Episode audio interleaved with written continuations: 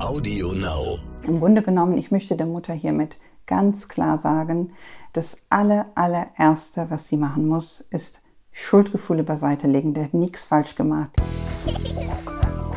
Oh Mama. Räumt ihr bitte mal euren Scheiß hier weg. Mami, chill mal deine Base.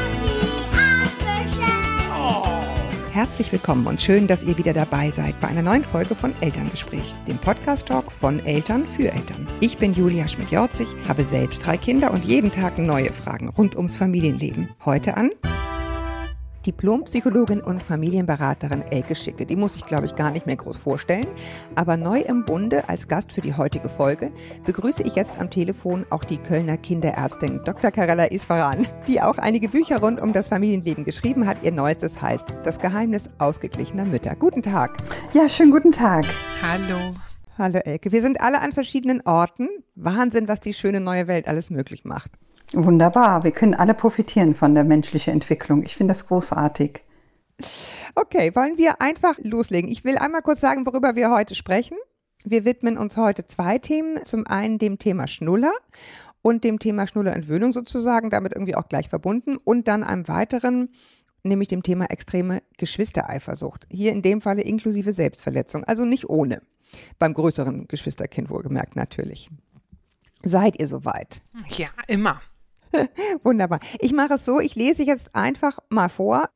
Liebe Julia, unsere kleine Johanna wird bald drei Jahre alt und sie nuckelt noch immer sehr fleißig am Schnuller. Immer wenn sie müde ist zum Einschlafen und auch beim Vorlesen und Kuscheln, manchmal auch zusätzlich noch zwischendurch. Nun zuzelt unsere Kleine aber schon ein bisschen und eigentlich hatte ich drei Jahre als Richtwert im Kopf, ihr den Schnuller abzugewöhnen. Meine Frage an euch jetzt, wie gehe ich am besten damit um? Dazu möchte ich noch etwas ausholen da ich glaube, dass das Nuckeln für Johanna eine ganz besondere Bedeutung hat. Ich habe Johanna sehr lange, fast zwei Jahre lang gestillt. Es klappte von Anfang an wunderbar und es gab bei uns nie Dramen über wie viel getrunken oder nicht getrunken wurde, zu welcher Zeit oder sonst wie. Gerade weil das Stillen so einfach war, habe ich mir kaum Gedanken darüber gemacht. Erst als Johanna nicht essen wollte, erst ab zehn Monaten klappte es ein bisschen mit der Beikost, habe ich mir mehr und mehr gewünscht, dass sie sich selber abstillt. Ich wollte einfach keine Tränen, aber der Augenblick kam nicht. Ich schaffte es, das Stillen stark zu reduzieren und zum Schluss war es nur noch beim Einschlafen. Geholfen hat mir schließlich, dass ich krank war und Medikamente im Raum standen und vor allem, dass Johanna es verstand, dass sie nicht mehr trinken durfte, weil ich eben nicht gesund war. Nach wie vor braucht Johanna aber meinen Busen zum Anfassen und eben den Schnuller. Mittlerweile ist es sicherlich auch schon eine automatische Handbewegung von ihr geworden. Ich erlaube es ihr nur zu Hause und sie hält sich dran. Wenn ich es ihr auch mal nicht erlaube, dennoch ist ihre Beziehung zu meinem Busen sehr intensiv, in Anführungsstrichen. Ich hatte weder lange vorzustellen, noch habe ich jemals dieses Busenanfassen in irgendeiner Art und Weise gefördert, aber ich bin berufstätig, allerdings selbstständig, daher Gott sei Dank recht flexibel mit meiner Zeitanteilung und hatte sicherlich immer auch ein schlechtes Gewissen, nicht mehr zu Hause zu sein. Daher habe ich es ihr einfach durchgehen lassen. Das damit einhergehende Kuscheln habe ich natürlich in Wahrheit immer sehr genossen. Ich hoffe mit dieser Schilderung ein bisschen besser dargestellt zu haben, worum es mir geht. Zum Schluss möchte ich noch anmerken, dass Johanna ein Sonnenschein ist und uns es wirklich leicht macht, die Elternschaft zu genießen. Das ist auch der Grund, warum ich eingehend hoffe, ihr auch den Schnuller ohne Krampf abgewöhnen zu können. Sie dürfte für ihr Alter recht weit sein. Vielleicht gibt es hier irgendwelche Tipps, womit sie von selbst weniger oft zum Schnuller oder meinem Busen greifen muss. Mir geht es aber in erster Linie um den Schnuller. Beides auf einmal abzugewöhnen ist vermutlich zu viel. In meinem Glauben, den Schnuller bis zum dritten Geburtstag abgewöhnt zu haben, habe ich Johanna bereits des Öfteren angekündigt, dass der Schnuller dann zu kleineren Kindern gehen wird, die ihn mehr brauchen als sie. Seither fragt sie manchmal, ob der Schnuller schon Baba geht. Keine Ahnung, ob ich damit was Richtiges oder falsch gemacht habe. Ich freue mich über alle Tipps. Das war jetzt ein bisschen länger, aber ich glaube schon, dass es wichtig war, so ein bisschen das Drumherum mitzukriegen. Deswegen habe ich gedacht, lese ich mal alles vor. Ja. Mhm, war, war auch wichtig, weil es sind ja viele Ja. Punkte da drin, die man dann auch Ja. wissen sollte. Mhm. Frau Iswaran, was, was sagen Sie, wenn Sie das hören? Ähm, ich, ich kann die Mama sehr gut verstehen, weil das ist eine der häufigsten Dilemmen, die Mütter haben in dem Alter. Diese Kommunikation mit dem Kind, der Wunsch, dass es anders geht, aber der, dann haben wir ein Kind, was das gar nicht will. Was vielleicht ganz, ganz wichtig wäre, ist zu verstehen, dass Kinder anders denken als wir oder die denken in dem Alter gar nicht so furchtbar viel, weil ihr präfrontaler Kortex, womit man wirklich analytisch denkt und kommunikativ versteht und kognitiv weit ist, ist noch gar nicht so vorhanden. Ich finde, äh, Sie haben das sehr schön dargestellt und das ist auch ein Problem, was Eltern sehr häufig haben. Das ist ein ganz typisches Problem, dass eine Mutter etwas will und das Kind etwas anderes möchte. Oh und, ja. Ähm, das ist nicht neu. Und das ist ein Konfliktpotenzial und natürlich ein Stresspotenzial für alle in der Familie. In diesem Fall muss man eins bedenken. Die Mutter ist eine erwachsene Frau und das Kind ist jetzt ungefähr drei Jahre alt, so habe ich das richtig verstanden. und es gab etliche Gespräche und Versuche, das wirklich äh, zivilisiert anzugehen. Nur, was man wirklich dabei vergisst, ist, dass dieses dreijährige Kind gar nicht so nachvollziehen kann, was die Mutter sagt. Man, man, das ist so das, was ich Eltern oft erkläre und was ich in meinem Buch auch geschrieben habe.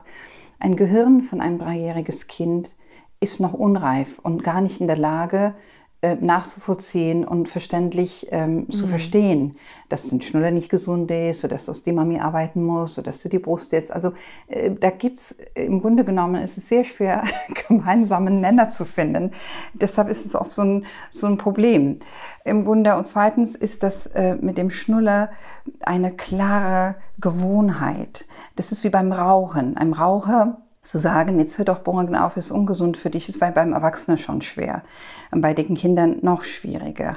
Insofern, äh, ich kann das sehr, sehr gut verstehen, dass dieses Kind überhaupt nicht auf die Idee kommt, freiwillig davon abzugehen. Und auch mit dem Stillen sehen wir auch, es gibt Kinder, die sechs oder sieben oder acht Jahre alt sind, wo ich selber sehe in meiner Praxis, kommt nicht häufig, aber immer wieder vor, wo die Mutter denkt, immer irgendwann mal wird dieses Kind sagen, ich habe jetzt genug. Und ich würde jetzt aufhören, weil ich so alt bin. Das, ja, häufig kommt das, aber es hängt immer von dieser Abhängigkeit ab. Und die Kinder wollen zwar nicht, aber können nicht anders. Und das muss man erstmal verstehen. Ähm, das ist vom Alter her. Und ich, Aber glaube, Ihre Frage ist ja jetzt, wie kommt sie da raus? Wie ne? kommen Sie da raus? Genau. Und meine Antwort ist folgendermaßen. Äh, In dem Alter muss man einfach, man kann ein Kind nicht entwöhnen. Äh, Die Erfahrung, die ich gemacht habe, ist, das muss man tatsächlich ähm, die, mit den Tränen rechnen und damit rechnen, ähm, dass das ein ab, absurder Schluss gibt. Man kann ähm, zum Beispiel, was ich den Eltern empfehle, ist es, weil nicht nur das Kind ist von dem Schnuller abhängig, aber die Eltern sind genauso, weil die sind Hm, das stimmt. co-abhängig, sage ich Das immer. ist ein guter Punkt. Ja, ja. die sind ja co-abhängig, weil sobald die an diesen Schnuller entfernen denken, werden erinnern sich daran, dass dieses Kind schreien wird. Und das ist ein völlig unbewusster Zusammenhang. Und dann sagen sie, ja, bevor die schreit, gebe ich ihr das lieber. Weil das Schreien einen Wahnsinnsstress bedeutet für Mütter. Und ähm, da ist meines Erachtens, und das ist meine Erfahrung, empfehle ich den Eltern, alle Schnullern aus dem Haus zu nehmen, mit dem Kind in den Park zu gehen und ähm, irgendwo einen Mülleimer zu finden und zu sagen, das Schnuller ist jetzt weg. Dieses Kind guckt sich das immer an. Mit drei Jahren haben die ja nicht dieses Weitblick und die denken nicht, morgen will ich das aber wieder haben. Und die gehen wieder nach Hause und dann gibt es keinen Schnuller. Und dann fängt dieses Kind an zu weinen und nach dem Schnuller zu verlangen. Neurowissenschaftlich ist es so, dass dieses Verlangen nach drei bis vier Tagen vorbei ist. Dann Oh müssen Gott, die Eltern. Mami. Ja, aber man sagt dann arme Mädchen, ja, das verstehe ich, aber die Kinder sind ja wahnsinnig. Nee, arme Mutter, habe ich gesagt. Die arme Mutter, ja, genau. Genau, das, das ist der Punkt. Das Kind leidet gar nicht so sehr darunter, aber die Mütter und die Eltern. Das ist für die Eltern ein Wahnsinnsstress. Aber was die Eltern verstehen sollten vielleicht in dem Fall, ist, dass es für das Kind gar nicht so stress, stressvoll ist. Das Kind wird danach verlangen. Man kann das Kind diesen drei Tagen ablenken mit anderen Aktivitäten, weil die Kinder lassen sich schlechter trösten als ablenken. Ein Kind kann man eher ablenken als trösten und erklären, weil die so klein sind. Die, die können das gar nicht so gut. Und wird man merken, nach ganz schnell, also maximal nach fünf Tagen, ist diese Nervenbahn im Gehirn des Kindes, was danach verlangt. Man sagt immer auf Englisch, use it or lose it, nutze es oder verliere das. Das blast ab und das Kind hat sich dann an etwas anderes orientiert. Schwierig ist es immer, wenn ein Geschwisterkind im Haus ist, der auch einen Schnuller hat. Oh ja, Das okay, aber das haben wir ein- hier ja. Gott sei Dank In noch dem nicht. Fall haben wir das nicht. Und Jetzt- aber in dem Fall musste die Mutter Ja. verstehen, dass sie nichts Falsches macht, wenn sie das Kind so ab, plötzlich abgewöhnt. Elke, was sagst du? Hast du schon einen Schnuller und schläfst oder bist du noch da? Ich, ich, ich denke mir, was soll ich dazu noch sagen? Warum sind wir beide da? also ich oh, da freue ich mich aber, dass wir eine Meinung sind. Ich ja, meine, es gibt ja absolut. immer Platz für mehrere Meinungen, finde ich. Naja, ich glaube, das Einzige, was, was mir dazu noch einfallen würde, ist Folgendes. Also, äh, ich, was ich eine wichtige Fähigkeit finde, und das können, können Kinder, glaube ich, sich relativ früh aneignen, ist ein Maß an Selbstregulation. Und der Schnuller ist ja ein Stressabbau. Ne? Ja. Dieses Nuckeln ist am, also es geht irgendwie um Stressabbau, geht darum, ich habe jetzt eine Pause, ich melde mich hier mal ab und ich mache es mir gemütlich. Und da, das, das mögen Kinder an diesem Schnuller so gerne. Und die gute Frage ist ja, wie, wie kann ich mein Kind unterstützen, sich zu lernen, selbst zu regulieren ohne diesen Schnuller. Also kann ich auch eine Kuscheldecke haben, ja. kann ich auch ein gemütliches Plätzchen haben, ein Kissen oder irgendwas anderes, was also meinen Zähnen nicht schadet und wo ich selber lerne, ich kann etwas für mich tun und mich nicht an etwas dranhängen, um mich zu beruhigen, ja. sondern aktiv selber für Beruhigung sorgen oder stattdessen kuscheln. Und ich finde es auch eine gute Frage, wenn die Mutter sagt, eigentlich mit dem Busen, das findet sie nur so mitteltoll. Ja ich, ich finde, es geht ja immer um eine Beziehungsgestaltung. Und die Beziehungsgestaltung muss ja sein, das, was dir gut tut, muss auch für mich in Ordnung sein. Und Eltern neigen manchmal dazu, sich so aufzuopfern, in der Hoffnung, die Kinder sind dann glücklich. Ich würde immer denken, die Kinder sind nicht glücklich, wenn die Mutter Schlecht geht, das ne? Kuscheln ne? so aushält, mhm. weil, es, weil sie denkt, sonst weint das Kind. Ich finde es in Ordnung, wenn Eltern sagen, wir kuscheln gerne so, dass wir beide glücklich sind und jetzt mal auch im Rahmen von Selbstbestimmung. Ne? Das ist auch was, was Kinder von ihren Eltern lernen können. Wir müssen es beide gut finden. Es mhm. ist nicht okay, wenn nur einer von uns es gut findet. Oh ja, genau. Sehr wichtiges deshalb, Learning. Und ganz, ganz wichtig ist, was Elke gerade sagt, dieses Wort Stress. Wir benutzen den Schnuller, die Kinder und die Familie zu entstressen. Und wenn wir den Schnuller entfernen oder entsorgen, es darf nicht ein sekundärer Stress ähm, aufstehen. Deshalb ist, was Elke sagt, wahnsinnig wichtig, dass man, bevor man das macht, überlegt, wie kann man das Kind ablenken, wie kann ich die aus diesem Stress ausnehmen. Wenn ich mit ablenken bedeutet alles anderes, was Freude verbreitet, ja. Das heißt nicht, dass ähm, mhm. es kann sein, dass man ein Buch liest, dann mehr oder oder wie wie er gesagt ein Kuscheltuch oder oder einfach mal umarmen. Also man man man kann das ersetzen, dieses gute Gefühl. Das bedeutet nicht, dass man dieses Kind jetzt ewig schreien lässt. Genau. Auf gar keinen Fall ist das, was wir wollen. Ja, das Einzige, was ich noch, ja, ich sage, und trotzdem, ich finde es, also die Mutter sagt ja so, Mensch, sie hat Angst, dass ihre Tochter dann weint. Und ich würde mal sagen, ich finde, Weinen gehört ja auch zu einem Abschied dazu. Ja, ne? ja das ist ein genau. Abschied von Schnuller. Und das ist okay, dass ich darüber trauere. Das mhm. ist okay, dass ich sage, oh Mensch, das ist jetzt aber doof. So sind Abschiede. Und da dürfen auch ein paar Tränen dazugehören. Ja. Und es ist eine gute Frage, ist das jetzt eine wahnsinnige Zumutung oder eine ein normaler Prozess, durch den wir so durchgehen. Wenn wir umziehen, verabschieden wir uns von einem Haus. Wenn die großen Kinder die Kita verlassen und in die Schule gehen, verabschieden wir uns von denen. Das finden mhm. wir auch doof. Es muss nicht immer alles toll sein. Und ich glaube, toll sein kann, können wir alle von alleine. Wir brauchen ja einen Lernprozess und Unterstützung da drin. Was mache ich, wenn es nicht toll ist? Mhm. Genau. Und zu verstehen, Ganz ich kann doch mit nicht. Darf ich, darf ich nur eine Sache sagen? Ähm, also ich, ich bin total eurer Meinung, deswegen frage ich mich jetzt schon, warum bin ich eigentlich hier? Aber aber ich finde, äh, Mülleimer finde ich schon hart. Was findest du also, hart? Mülleimer finde ich schon hart. Äh, das, ich, also, ich, das kann man ja aussuchen, das war nur ein Beispiel. Es ist alles, ja, wir haben, wir haben bei uns Mhm. Ja, wir haben bei uns die, die Schnullerfee genommen, ähm, die, glaube ich, viele kennen. Also man sammelt alle Schnuller und Gnade einem Gott, man vergisst einen, kann ich nur sagen. Also man ja. muss dann auch wirklich alle im Haus finden. Und das Kind legt die vor die Tür in einen Korb. Also es macht das Kind wohlgemerkt ja. selbst, ne? und sagt äh, äh, Goodbye und Good Nacht und so weiter und Tschüss. Und bei uns gab es dann ein Kuscheltier, äh, jetzt in dem Fall kein Kuscheltuch, Elke, aber genau das was dann halt festgehalten werden konnte, wenn dann der Abend kam und die Dinger waren weg. Aber das hat im Grunde ganz gut funktioniert und die hat ja auch gefragt, habe ich jetzt schon zu früh gesagt, äh, die Schnuller-Buffet wird bald kommen? Finde ich nicht. Habe ich auch schon ein paar Wochen vorher gesagt. Dann und dann mhm. kommt die, äh, kurz nach dem dritten Geburtstag und dann waren die auch weg, knallhart. Genau, ich, ich habe das nur mit dem, mit dem Mülleimer erzählt, weil ähm, ich sage den Eltern immer, denn die können die in den Park gehen, genauso. Und, und dann äh, sagen wir, die Kinder, Kinder wissen äh, in, oft, wenn die so klein sind, gar nicht, was das bedeutet. Dann, dann tun, entsorgen die die bewusst und sagen, dass sie immer mit dem Schnullerfee, also das immer mit der Schnullerfee verbunden, dass, dass man mhm. ähm, nicht sagt, dass das einfach weg ist. Weil die Schnullerfee ja. gibt den Kindern ein, ein wahnsinnig Hoffnung auch, dass sie was Schönes in Ersatz mitbringt. Ähm, ja. Deshalb ist es ganz wichtig. Also ähm, wir haben, äh, ich sage dann immer, dass sie spazieren gehen sollen und letztendlich ähm, vielleicht ist das Wort Mülleimer vielleicht ein doofes Wort, aber irgendein Behälter irgendwo. Aber Wo ich empfehle das immer genau. außerhalb des Hauses, weil ähm, ich habe Kinder dann natürlich in der Erfahrung vor, dass die dann immer in die Ecke gehen und suchen nach diesem, nach diesem mhm. Schnuller in dem Eimer vor der Haustür und laufen immer raus. Deshalb habe ich gesagt, geht mal spazieren irgendwo weit weg. Das stimmt, ähm, ja. Und, und, und dann tu das irgendwo, dann, dann entsorgt das irgendwo. Und deshalb sage ich im Park, neben Mülleimer oder wie auch immer, ein Ort, wo man es entsorgen kann. Und dann, was ganz toll ist, dass man mit den Kindern nochmal spazieren geht und sagt, oh, hat sie das vergessen, hat sie es mitgenommen. dann ein paar Tage später natürlich nicht gleich am nächsten Tag nicht, dass die Dinge dann noch da sind. Und ich nee, habe ja wahnsinnig positiv, ähm, äh, weil das entspannt die Eltern auch, weil die das Haus verlassen damit.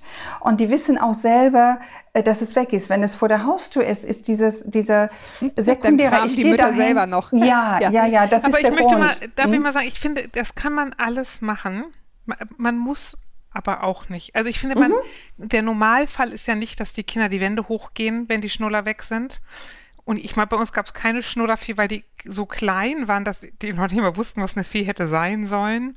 Aber ich habe gesagt, ich habe die Kinder angeguckt und gedacht, irgendwie passt das Ding auch nicht mehr in dein Gesicht. Ja. Und ich möchte es auch in deinem Gesicht nicht mehr sehen. Ich finde das irgendwie blöd.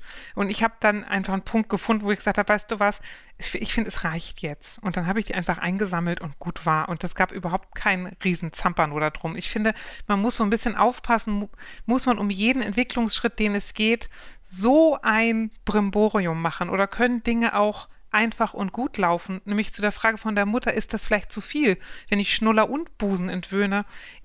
Das ist überhaupt nicht zu viel. Ein Schnuller loszuwerden ist nicht ein riesengroßes Drama und ein Entwicklungseinschnitt, sondern etwas, was man tut und den Busen ja, sozusagen weiß, Moment, Moment, aber ja. ich glaube, da ist nicht zu unterschätzen das Gefühl der Eltern ja. und das finde ich auch, das finde ich auch legitim. Ja, also Gefühl. ich kann nämlich, das aus nämlich, der Praxis nämlich zu sagen, ne, nämlich zu mhm. sagen, äh, mir fällt das einfach wahnsinnig schwer. Ich habe das Gefühl, ich nehme dem Kind da wahnsinnig viel Selbstberuhigungsfähigkeiten. Das finde ich zumindest legitim. Ich würde nee, gerne, ich, ich, würde, ich, würde, ich will ja? das mal einmal kurz relativieren. Was ich sage ist, nicht alle Kinder gehen die Wände hoch und man muss nicht immer unbedingt befürchten, dass es total schlimm ist. Es kann auch einfach ganz normal durchlaufen und ich glaube, wie schlimm die Kinder es empfinden, hat auch was damit zu tun, wie viel Angst habe ich. Ja, und wie viel Angst haben die Eltern? Deswegen sage ich genau, das. Genau, sage ich ja. Genau. Wie viel Angst habe ich? Und deswegen zurück zu der Mutter. Ist das zu viel für ein Kind? Sagen, weißt du was, ich finde, die Busenanfasszeit ist irgendwie durch. Ich mag nicht mehr. Und ich finde auch der Schnuller ist durch. Das finde ich nicht auf einmal zu viel, sondern ich finde, das kann sie im dreijährigen Kind durchaus zumuten. Und auch wenn das stimmt, dass das Gehirn drei bis fünf Tage braucht, heißt das nicht, dass die Kinder drei bis fünf Tage durchweinen. Also so ja, ist es ja aber darf, nicht. darf ich noch was sagen zu diesem Brauchen? Also ich finde, wenn man, du hast das vorhin so gut gesagt, Elke, wenn man selber merkt, so und jetzt ich, in Wahrheit will ich diese Hand an diesem Busen einfach nicht mehr. Man kriegt dann ja auch so eine leichte Aggression, obwohl man aushält, wie du vorhin gesagt hast, ne? Mhm. Und ich finde das auch deshalb so wichtig, das dann auch wirklich zu tun und zu sagen, ich möchte es jetzt nicht mehr, weil nämlich diesen inneren Widerstand, den spüren die Kinder und dann wird es immer heftiger. Ne? Also die werden dann ja, äh, die, die suchen dann immer mehr nach dir und klammern immer mehr an dir, weil sie irgendwie merken, irgendwie hast du keinen Bock mehr, aber weil du nicht sagst, was es genau ist, ist das so nonverbal. Ja, also ne? was und dann ich, klammern die. Mhm.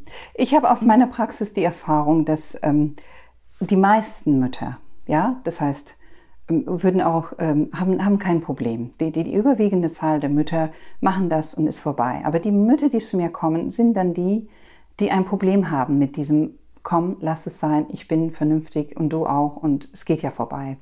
Aber bei dieser Fragestellung, die wir jetzt haben, sehen wir, dass es kompliziert ist, dass das Kind älter ist und dass die Mutter einfach einen anderen Gedankenweg hat mit ihrem Kind. Und ähm, wir müssen als Ärzte denn auch jeden, der kommt, wirklich ernst nehmen, ob die es gut können, nicht gut können und denen, deshalb erkläre ich denen, wenn ich sage, fünf Tage braucht das Kind mit dem Gehirn, das ist eine Zeit, wo sie wissen, ähm, es geht vorbei. Wenn ich dann ja. sage, macht man das draußen oder drin, darum geht es nicht. Was, was ähm, gerade gesagt wurde, dass, dass die auf jeden Fall damit anfangen, zu sagen, ich will, ich will, dass du jetzt aufhörst damit. Das ist die überhaupt die allerwichtigste Satz in unserem Gespräch jetzt, dass die Mutter das wirklich innerlich will. Und dann braucht sie auch wenn sie extrem ist mit der Brust, ist, ich kann euch nicht erklären und erzählen, wie schwierig das für die Mütter sind, wenn diese Abhängigkeit so stark ist. Und mm. es gibt Kinder, die tatsächlich fünf Tage durchschreien. Es gibt schwierige Kinder, es gibt schwierige Mütter, die Probleme hatten in ihrer Kindheit, weshalb sie nicht loslassen können. Und deshalb ist es so manchmal, was wir sagen in der Beratung, so extrem, was eine normale Mutter denkt, was erzählen die denn da von Schwachsinn?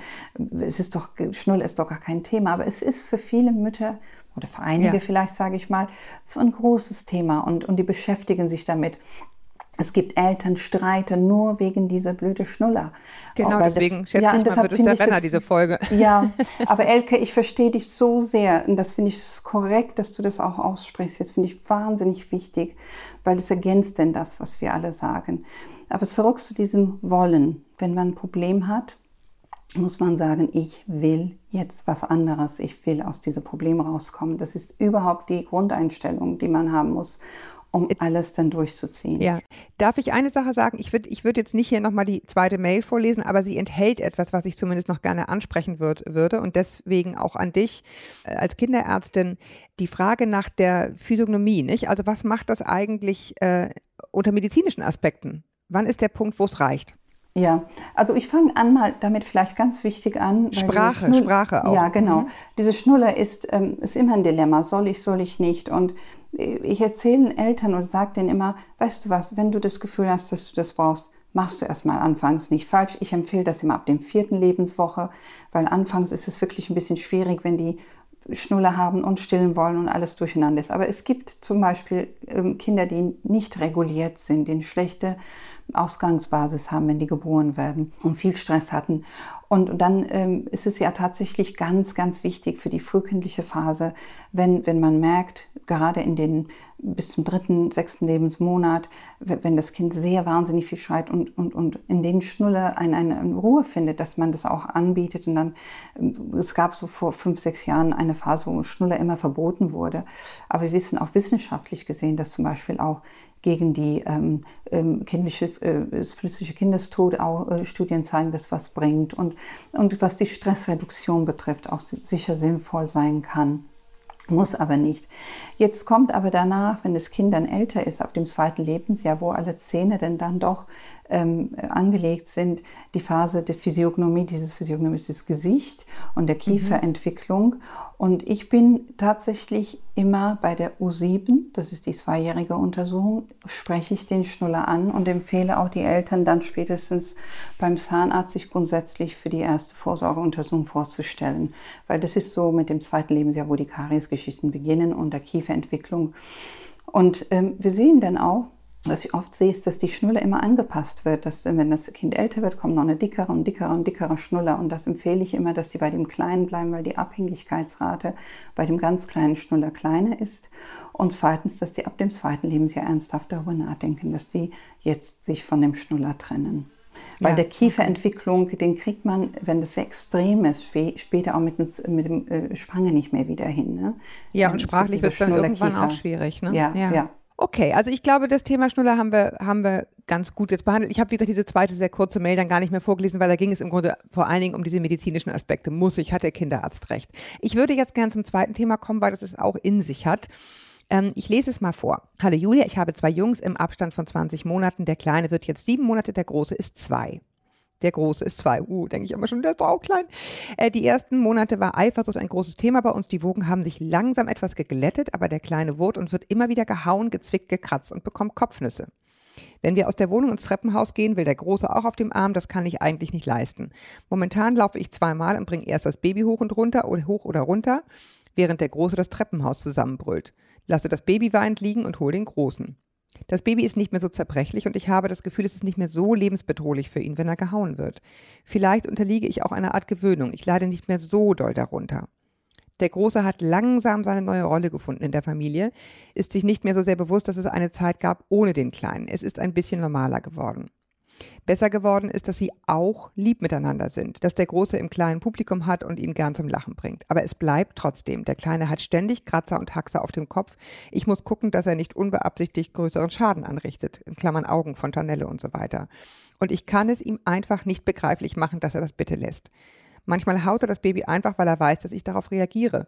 So wie er vorher immer die, in die Couch gebissen hat, um mich zu triggern. Bloß warum? Was will der mir damit sagen? Manchmal ist es einfach Übermut. Seit neuestem robbt der Kleine und der Große muss nun auch sein Spielzeug verteidigen. Manchmal kommt das Hauen und die Aggressivität aber auch aus heiterem Himmel. Dann läuft er am Baby vorbei und es bekommt beiläufig einen Klaps. Mir ist klar, dass Empathie in dem Alter viel verlangt ist, aber ich weiß nicht, wie ich ihm klar machen kann, dass er das nicht darf. Beziehungsweise natürlich weiß er das irgendwie, aber es interessiert ihn nicht. Ich habe ihn schon zur Schnecke gemacht, ihm liebevoll erklärt, ich habe ihm die Zahnabdrücke auf der Stirn und Fingern gezeigt. Schau mal, das warst du. Guck mal, jetzt hat er geweint. Ich habe ihn ignoriert, aber nichts hilft. Noch wichtiger, als dass er das Verhalten einstellt, ist es mir zu verstehen, warum er das tut und was er vielleicht braucht und nicht bekommt. Ich kann einfach nicht mehr als den ganzen Tag für die Kinder da sein. Mehr Aufmerksamkeit und Liebe habe ich nicht. Im Gegenteil, ich habe schon das Gefühl, dass der Kleine immer zu kurz kommt. Es gibt auch Probleme, wenn der Kleine einschlafen muss und mich dafür braucht dann gibt der Große keine Ruhe. Mhm. Er meint es vielleicht nicht böse, aber er schafft es noch nicht, sein akutes Bedürfnis nach etwas zu trinken, einen Apfel auch auf dem Arm mal für ein paar Minuten zurückzustellen, bis der Kleine schläft und ich mich ganz um ihn kümmern kann. Das sind Situationen, in denen ich, mit denen ich ganz schwer fertig werde. Aber das Schlimmste ist, und das war der eigentliche Grund, weswegen ich schreibe, jetzt hat der Große angefangen, den eigenen Kopf auf den Boden zu hauen. Teilweise mehrfach. Stein, Fußboden, Fliesen, alles egal. Teilweise sitzt er verzweifelt in der Ecke und beißt in seine eigene Hand. Natürlich macht er das aus einer Art Frust, was auch immer er damit Ausdruck verleihen möchte. Oder zum Beispiel als letzte Eskalation auf ein Nein, manchmal um mich zu erpressen. Guck, jetzt tut mir auch noch der Kopf weh, jetzt musst du mich auf den Arm nehmen. In Zitat, ne? Ich finde das ganz gruselig. Was muss in dieser Seele für ein Leid und ein Hunger sein, dass er sich das antut? Vielleicht fällt euch ja was dabei dazu ein. Oh, das ist eine traurige ja, ja. Geschichte, finde ich, die arme Mama. Ja. Das Kind ist zwei oder drei? Ja, zwei. Zwei. Zwei. Mhm. Elke, möchtest du was dazu sagen? ja, mir fällt dazu etwas ein, was sich nicht ändern lässt. Und zwar, dass der Abstand zwischen den Kindern einfach ja. wahnsinnig gering ist. Und ja, was wir ja, als Kind brauchen, ist, dass wir eine Zeit lang auf einem kleinen Trönchen sitzen können und ihre Bedürfnisse ausreichend gestillt werden. Und mhm. wenn das zu früh abgebrochen wird, wie gerade schon gesagt wurde, die, die, Gehirnentwicklung noch gar nicht so weit, dass die mhm. sowas wie Frustrationstoleranz haben, abwarten können, kennt mhm. das Gehirn gar nicht. Das Gehirn kennt nur jetzt oder nie. Und warten für zwei, drei Minuten ist denen ein Rätsel, was das sein soll. Also und zeitlich. Nu? Und nu? Elke ja, macht Mut. Na, na, erstmal, der, der Mut ist erstmal zu sagen, so viel kann die Mutter nun auch nicht ändern oder von dem Kind verlangen. Und da mal so ein bisschen Druck rauszunehmen, er müsste verstehen oder er müsste mit den Konsequenzen seines Handels konfrontiert nun etwas anderes tun. Das kann Wutzi noch gar nicht. Kann er einfach nicht. Und genau. ich glaube, das, äh, das mhm. Einzige, was die Mutter tun könnte, ist sich A, Unterstützung zu holen, auf jeden Fall, denn das hört sich an, als ob da wirklich viel, viel Stress im Haus ist. Ne? Mhm. Und das andere ist, immer weiter geduldig zu bleiben und nochmal genau zu gucken, den Großen wirklich gut zu versorgen, denn der hat massiven Stress. Und ganz genau zu gucken, wie, wie kann ich den mit in seinen Bedürfnissen stillen und ihm Sicherheit vermitteln. Darf ich kurz was sagen, weil ich glaube, die, die nächste Finte für Mütter ist dann nämlich, oh Gott, und dann muss der Kleine immer mit dem Babysitter um die Ecken gehen. Und ich finde, da muss man sich echt locker machen. Ne? Also wenn der irgendwie geschoben wird und man hat mal zwei Stunden für den Großen, in Anführungsstrichen Großen, ähm, dann ist das völlig okay für dieses Baby. Ja, also aber psychologisch spricht man bei so kleinen Abständen von Pseudozwillingen. Ne? Ah, ich habe also ich habe es ja durch, Leute, und ich kann euch sagen, nicht umsonst ist zwischen dem zweiten und dritten Kind fünf Jahre Pause. Ich glaube, ich war natursteril. Das ist wirklich hart. Anderthalb Jahre. Es ist hart für den Großen, der einfach nicht groß ist. Es ist hart fürs Baby und es ist für die Mutter auch. Aber wir machen das jetzt, wir machen jetzt weiter. Jetzt frage ich nämlich einfach mal Sie, was Sie zu dieser Mail sagen. Ja, also ich finde, fangen wir damit an, dass ob man das gut findet oder schwer findet oder was auch immer, ähm, meine Familie ist eine Familie, ein Kind kommt, wenn es kommt und man kann das ja nicht planen. Und ich finde teilweise, es ist nachteilig manchmal, aber auch, es hat auch sehr viele Vorteile, wenn Kinder ähm, zusammen kurz nacheinander geboren werden. Das kann man individuell sehen. In diesem Fall ist folgendes. Das eine Kind ist im zweiten Lebensjahr und das andere Kind ist sieben Monate. Und das sind beide, äh, beide sind Gehirnzeiten, die sehr schwierig sind, vor allem bei dem Zweijährigen. Im mhm. Grunde genommen, ich möchte der Mutter hiermit ganz klar sagen, das aller, allererste, was sie machen muss, ist Schuldgefühle beiseite legen. Der hat nichts falsch gemacht. Der hat auch nicht die Liebe auseinander gebastelt oder falsch eingeteilt. Ich habe eine mhm. ganz tolle Metapher dafür. Es gab meine Mutter und ich stand und wüsste nicht, liebe ich den mehr oder den mehr. Und dann ist eine Frau vorbeigekommen und hat ihr eine Kerze in der Hand gegeben und das angezündet. Und da hat sie gesagt, weißt du was, liebe Mutter, gib bitte jetzt jedem Kind auch noch eine Kerze und zünde das für die auch an. Und die Kerzen sind immer gleich groß.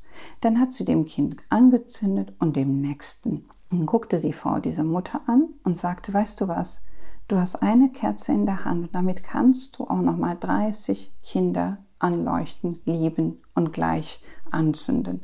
Das heißt, mhm. Liebe ist nicht dosiert wie ein Kuchen, wo man sagt, einer kriegt mehr oder andere kriegt weniger. Das muss jede Mutter verstehen.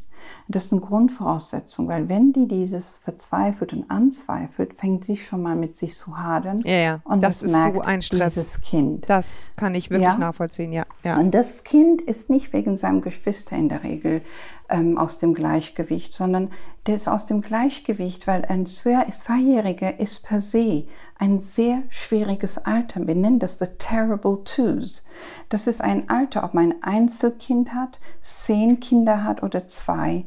Ein Alter, wo es für alle schwierig ist. Dieses zweite Lebensjahr ist ein Prüfjahr für die Eltern. Und wenn Sie statistisch sehen, das ist das Jahr, wo die meisten Eltern sich auch trennen. Ja, das ist so. 14. Lebensmonat bis 24. Lebensmonat mm. ist so, dass oft die Stress in der Familie entsteht, weil Kinder sind sehr schwierig. Die kommen mit dem Nein, ich will nicht. Die lernen, dass die beißen können. Ich habe oft Kinder, die kommen aus dem Kindergarten, zweite bis dritte Lebensjahr, die beißen. Und ich sage mir, überhaupt kein Problem. Und die, die müssen zum Psychologen. Und ich sage, nein, Quatsch, ist ein Kind und da braucht nur ein paar Wochen Zeit, das geht vorbei.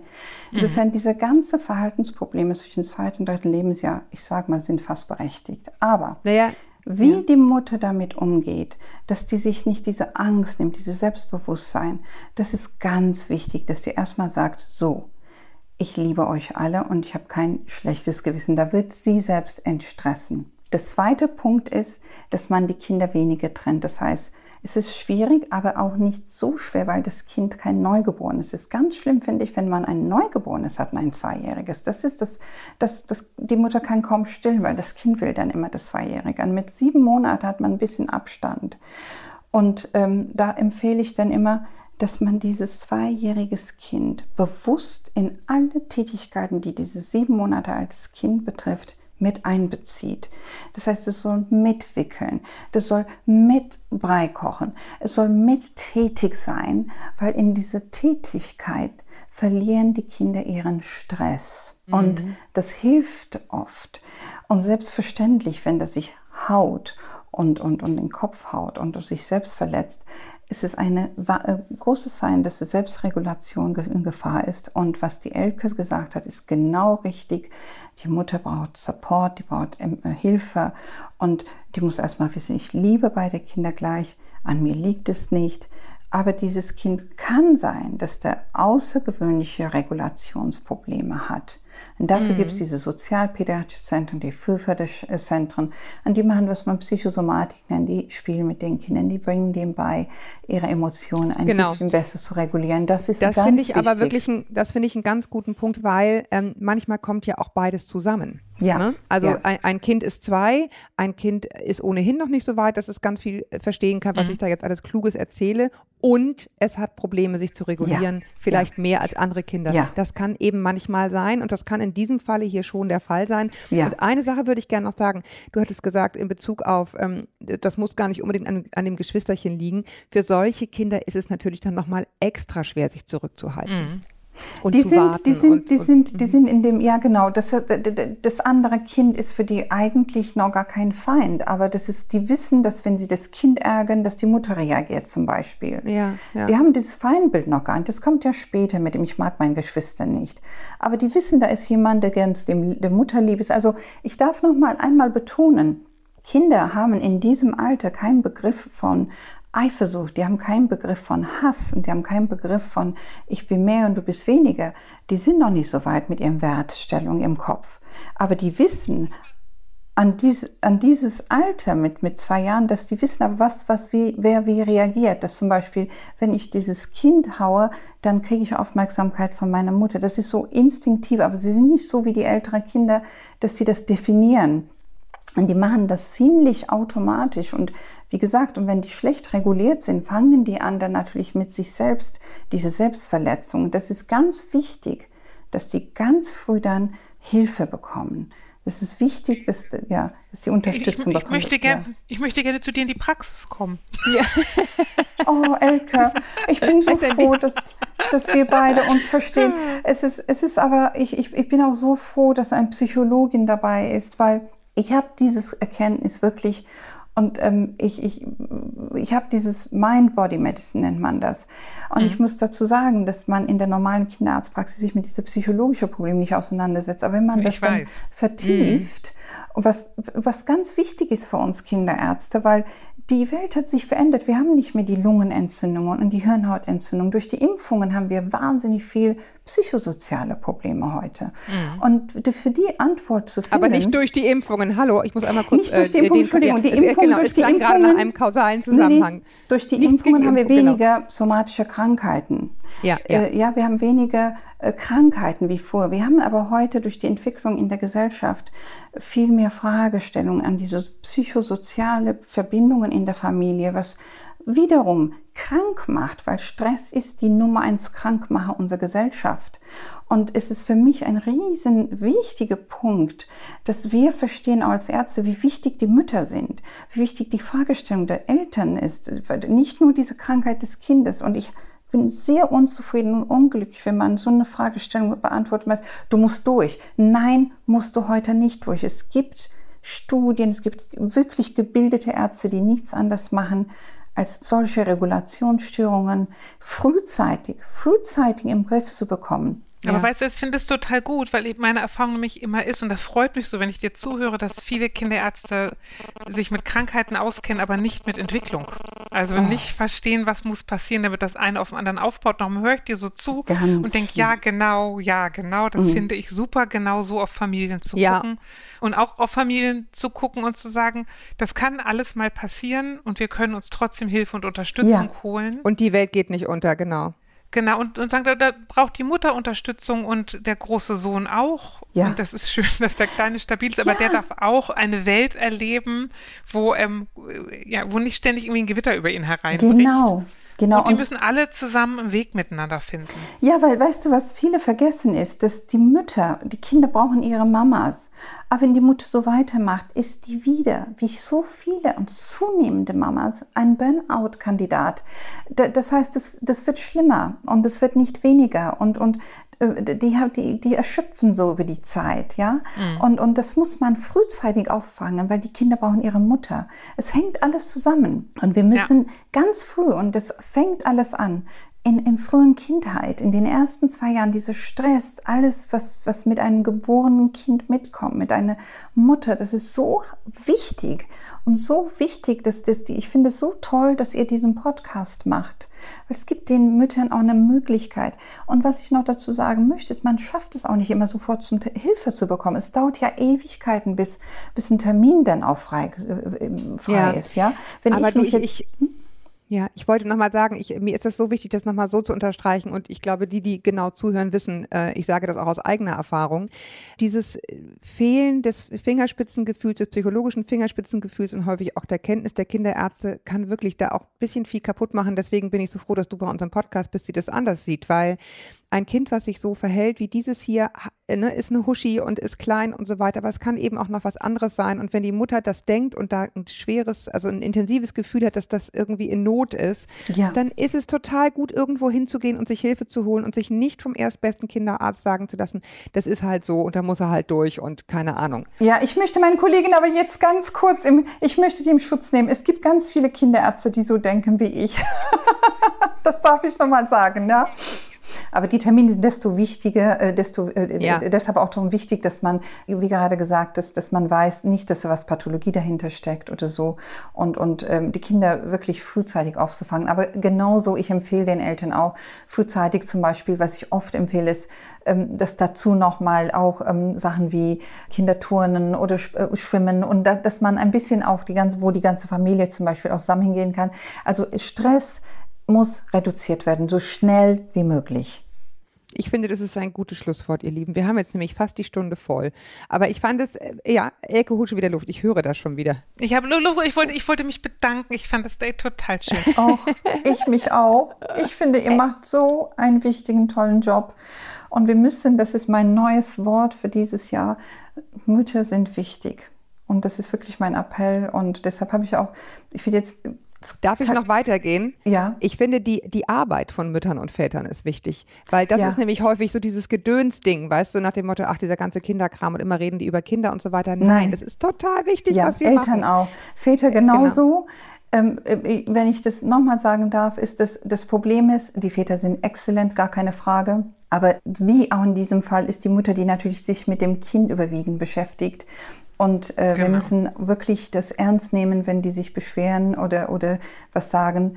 Das ist ganz, ganz wichtig, dass, was die leisten, alle Eltern, weil diese Kinder wachsen auf und halten die Gesellschaft zusammen. Deshalb ist es wichtig, So ist dass es. wir. Deswegen sage ich das mit ja. der Arbeit. Ne? Diese Ja. Arbeit ist wichtig, die wir machen. Also insofern, in diesem Sinne, ihr, ihr Lieben, also es, es, es war total toll, mit euch zu sprechen. Und ich hoffe, wir haben dieser Mutter geholfen, sie vor allen Dingen zu entlasten. Man darf sich Hilfe holen, sowohl ein Babysitter, der das Baby schiebt, als auch mal zum Ergotherapeuten gehen oder ins pädiatrische Zentrum und zu gucken, was ist mit diesem kleinen Huschi los. Und ähm, ja, vielleicht machen wir das einfach nochmal wieder zu irgendwelchen anderen Fragen. Ich fand das gut. Ihr da draußen, ich, ich danke euch auch sehr, dass ihr zugehört habt so lange und, und dran geblieben seid. Wenn ihr eigene Fragen habt, schreibt mir sehr gern an podcast.eltern.de.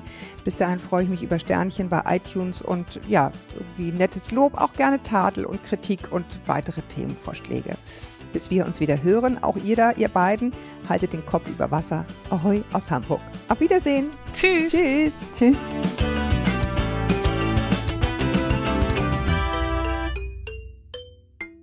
Hi, ich bin Philipp und mein Podcast heißt Verbrechen von nebenan, True Crime aus der Nachbarschaft. Warum aus der Nachbarschaft? Weil die schlimmsten Verbrechen meist nicht in irgendeiner anonymen Großstadt passieren, sondern direkt nebenan. In meinem Podcast spreche ich mit meinen Gästen über die spektakulärsten deutschen Verbrechen und spannendsten Kriminalfälle der letzten Jahre. Ich würde mich freuen, wenn ihr mal reinhört. Tschüss. Audio Now.